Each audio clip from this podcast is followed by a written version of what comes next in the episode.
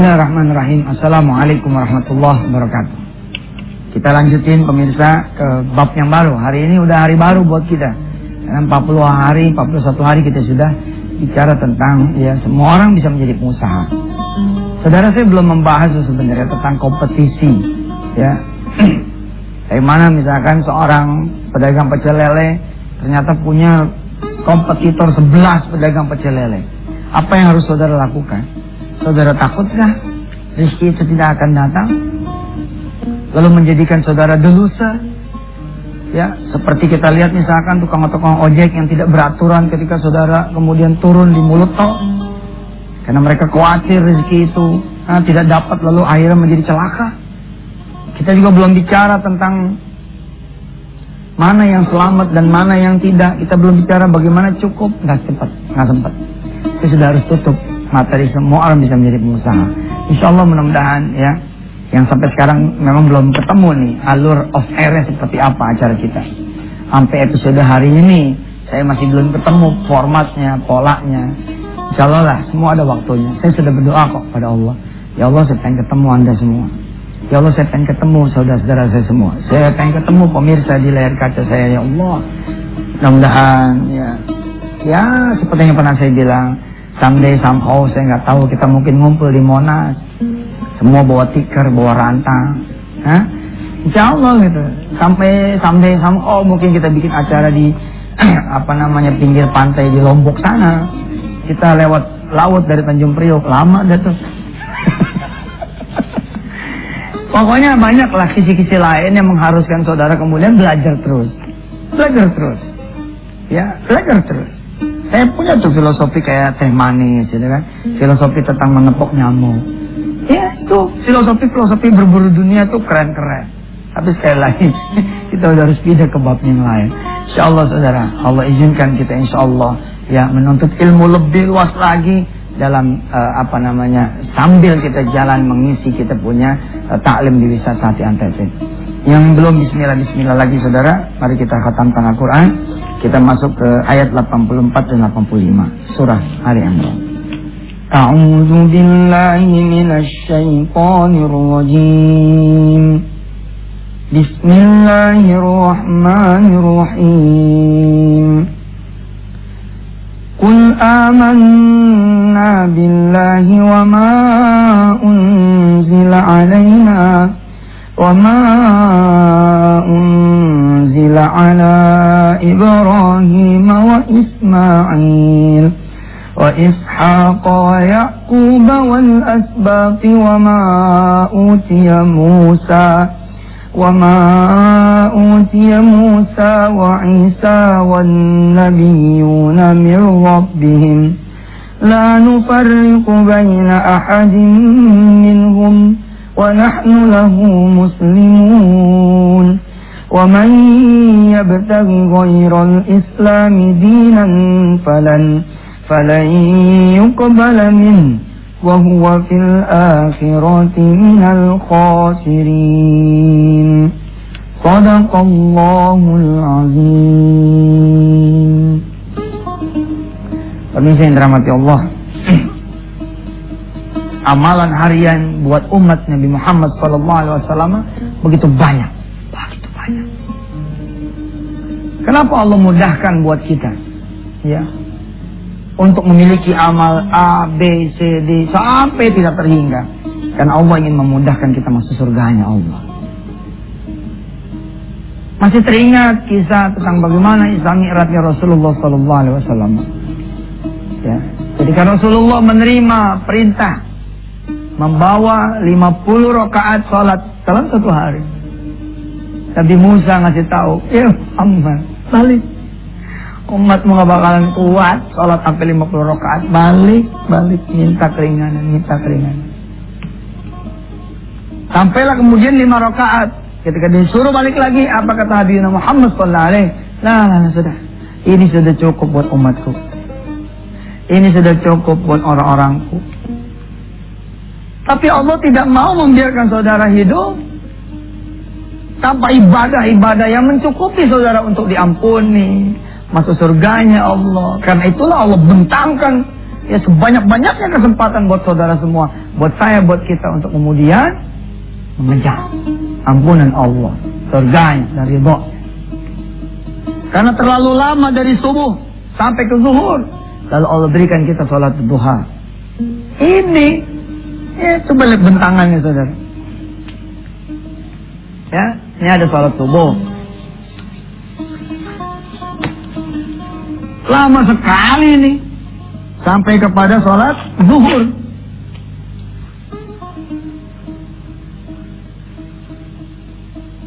Allah nggak kepengen saudara kemudian berlama-lama kayak begini. Coba hitung di Indonesia emang paling ideal ya. Maksudnya itu Islam turunnya di Indonesia kali ya. Indonesia paling ideal lah udah. Umpama kata sholat subuh taruh dah ya jam 4.30. Ya. Ini kan lohornya jauh nih. Jam 12.15 umpama begitu. Ada berapa jam tuh coba? Setengah lima ya, setengah enam, setengah tujuh, setengah delapan, setengah sembilan, setengah sepuluh, setengah sebelas, setengah dua belas. Tujuh jam. Allah rindu sama kita semua. Eh mana nih hamba-hamba pun? Mana nih, mana nih, mana nih? Akhirnya Allah bilang, eh sudah adain sholat duha di sini di sholat duha. Lalu ketika saudara sudah selesai mengerjakan sholatul Isya, panjang lagi sampai ke sholat subuh. Allah bikin lagi yang namanya tahajud. Allah bikin lagi yang namanya ya wi witir. Ini tahajud kok titiknya di bawah. Ya, tahajud. Ada witir. Ada ibadah-ibadah lain yang untuk melengkapi saudara.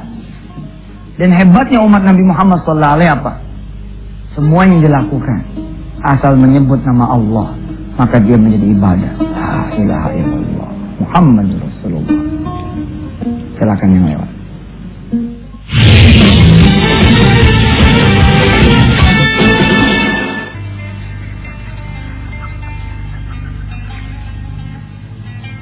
Sebelum kemudian kita bicara tentang amalan harian atau amalan sunnah, ada sesuatu yang asas. Apa yang asas itu? Dialah as-salawatul mafruḍah, salat fardu.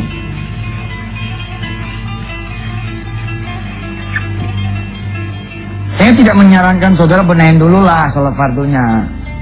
Baru kemudian ngamalin amalan sunnah. Enggak, saya nggak ngajarin begitu. Yang saya ajarin kepada diri saya adalah sambil ente belajar ngebenain sholat fardu, coba belajar nyicipin yang sunnah-sunnah. Saya termasuk yang belum ya banyak melaksanakan amalan sunnah. Ya, saya suatu saat pernah bilang sama seorang syekh ya, eh, sahat-sahat namanya dari Mesir. Saya pernah nangis beliau saya bilang ya Allah saya curhat. Anak-anak di ustaz itu capek pulang sampai rumah jam satu setengah dua. Padahal keluarnya dari subuh berjamaah. Subhanallah. Ketika saya curhat begitu apa jawaban seorang guru buat murid yang lagi lagi butuh kemudian apa ketenangan?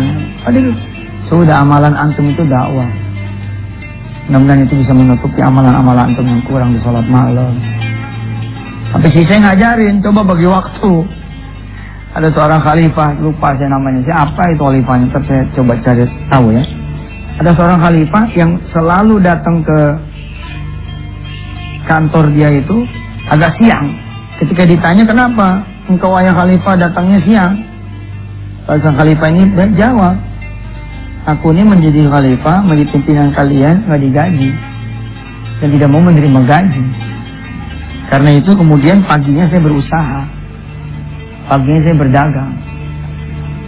Nah, namanya Said bin Amir, betul.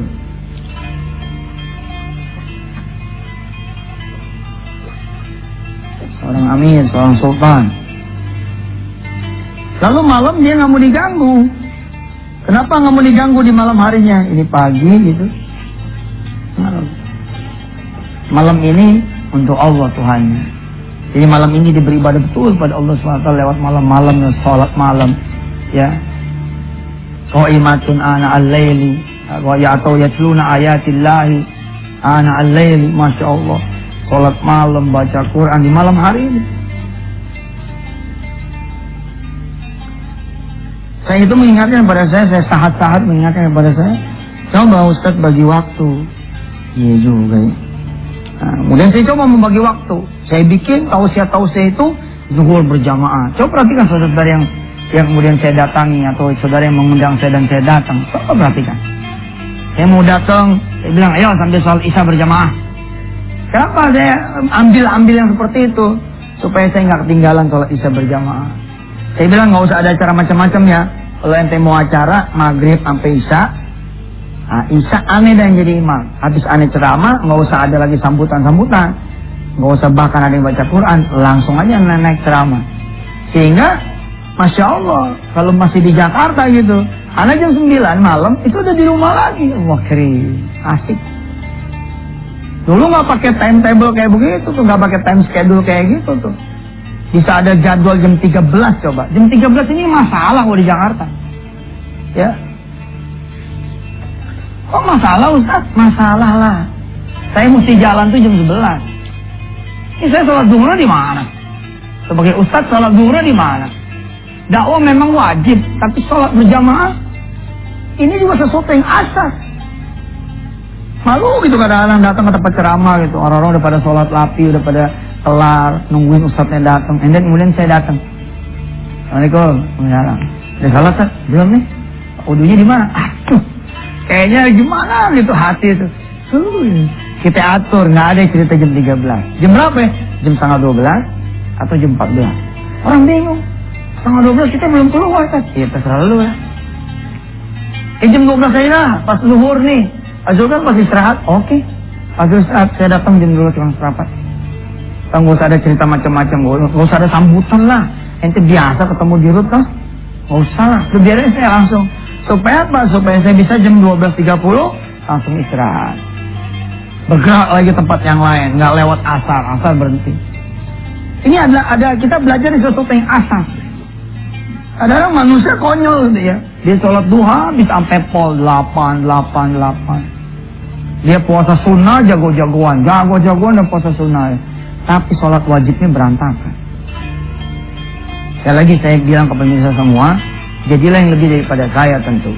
Salat wajibnya top-topan, tapi ibadah sunnah juga bagus-bagusan. Saya pernah mendapati satu majlis zikir, innalillahi wa inna ilaihi raji'un. Suatu saat saya ada rapat di satu di satu bangunan, satu gedung. Ya rapat dimulai jam 8 pagi.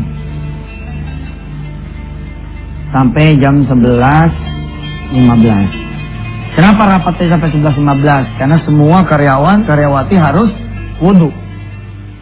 Jarak antara ruang rapat pemirsa sama tempat wudhu, gitu ya. Ini kira-kira setengah apa seperempat jam lah buat mereka turun apa segala macam lalu ada yang makan makan segala macam hingga asumsinya 11.45 mereka bergerak ke masjid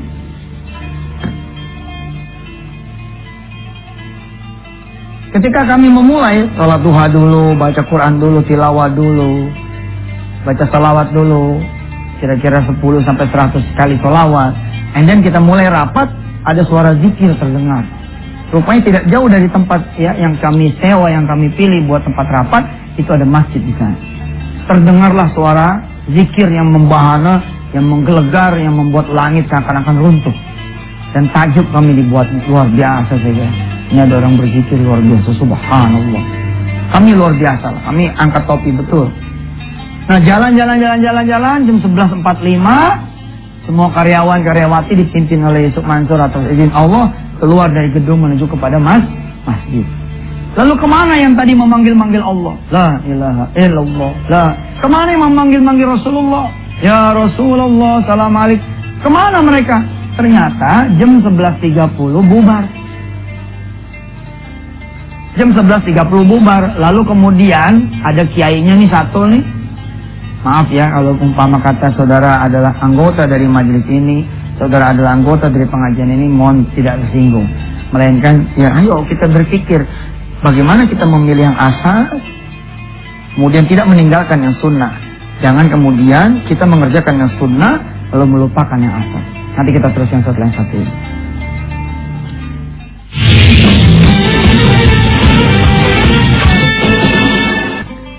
Kembali lagi di Wisata Hati Antv bersama Yusuf Mansur. Saudara yang dirahmati Allah, terima kasih atas doa saudara untuk Antv. Mudah-mudahan Antv ya diberikan kekuatan oleh Allah Subhanahu untuk tetap ada sampai akhir masanya nanti. Menyebar kemudian dakwah syiar insyaallah alhamdulillah kita pun sekarang sudah tergabung menjadi keluarga besar Antv dan mudah-mudahan kita sama-sama mendoakan agar Antv ini penuh barokah. Di tahun ke-19 dia punya usia ya Samudra Karya. Oh subhanallah. Samudra Karya Baik, kita terusin. Saya cerita bahwa kami rapat jam 8 kami mulai dengan sholat duha, bla bla bla baca Quran segala macam berdoa, lalu kamu rapat. Begitu mulai rapat ada suara orang berzikir.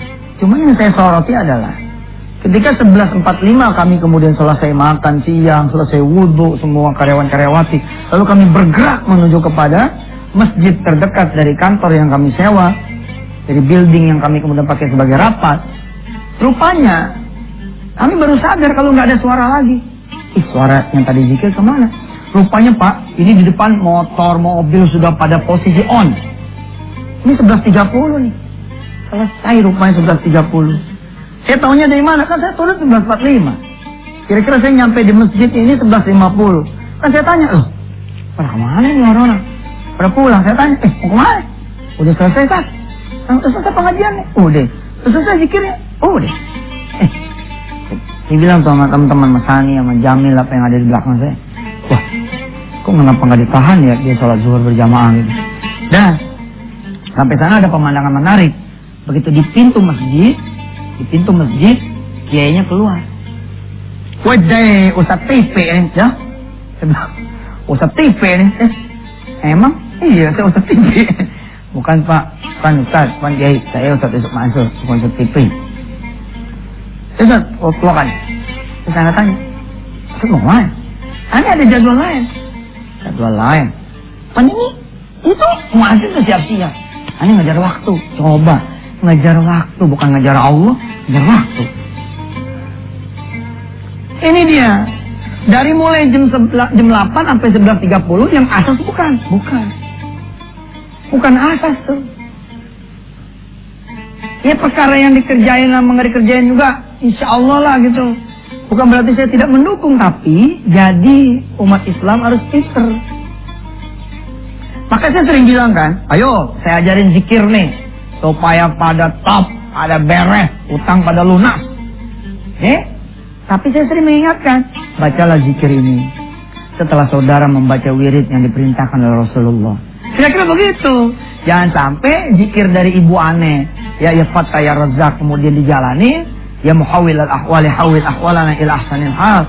Wahai yang maha mengubah keadaan. Wahai yang maha kemudian mengubah nasib. Ubahlah nasib kami, keadaan kami, peruntukan kami, peruntungan kami. Allah. Karena di sini musik. Tapi saudara habis sholat langsung itu. Jangan. Rasulullah memerintahkan apa? Nih, ada istighfar ada la ilaha illallah wahdahu la syarika dan seterusnya. Ada subhanallah 33 kali atau 11 kali atau 10 kali. Itu dia maksudnya, kerjain dulu yang asas. Sebelum Allah bicara tentang tahajud, apa yang Allah katakan di dalam suratul Isra? Aqimis salata liduluki syamsi ila ghasaqil laili wa qur'anal fajr. Qur'anal fajri kana mashhuda Wa minal layli fatahajjad bihi nafilatan lak Asa an yab'asaka rabbuka maqaman mahmuda Allah menyuruh ke tahajud, Allah suruh tahajud. Tapi Allah bilang, hakimis sholat dulu kisamsi. Benain dulu tuh sholatnya. Atau Saudara sambil benain itu sholat fardunya. And saudara kemudian sholat malam. Jangan sampai saudara sholat malam geber-geberan. Eh tengah lima. Bangun-bangun sembilan. Innalillah. Tahajudnya dapat. Kemudian subuhnya kagak. kita belajar ya. Kita belajar besok. Insya Allah selama seminggu. Insya Allah kita bicara yang asas. Ini asas bab satu insya Allah ya. Mudah-mudahan pemirsa mari kita berdoa. Makin lama makin paham kita insya Allah apa yang mesti menjadi skala prioritas buat kita semua. Apa yang menjadi skala paling penting dalam hidup kita. Insya Allah kita belajar lewat layar kaca antara ini dan barokah. Bismillahirrahmanirrahim. Ya Allah, ajarkan kami supaya bisa mengerjakan yang wajib tapi tidak ketinggalan yang sunnah. Ajarkan kami ya Allah mencintai dan mencintai Rasulmu. Dua-duanya banget ya Allah. Yang wajib yang sunnah yang menjadi pakaian kami. Alaika tawakkalna wa ilaika nabnal muslimin. Alhamdulillah. Terima kasih pemirsa. Assalamualaikum warahmatullahi wabarakatuh.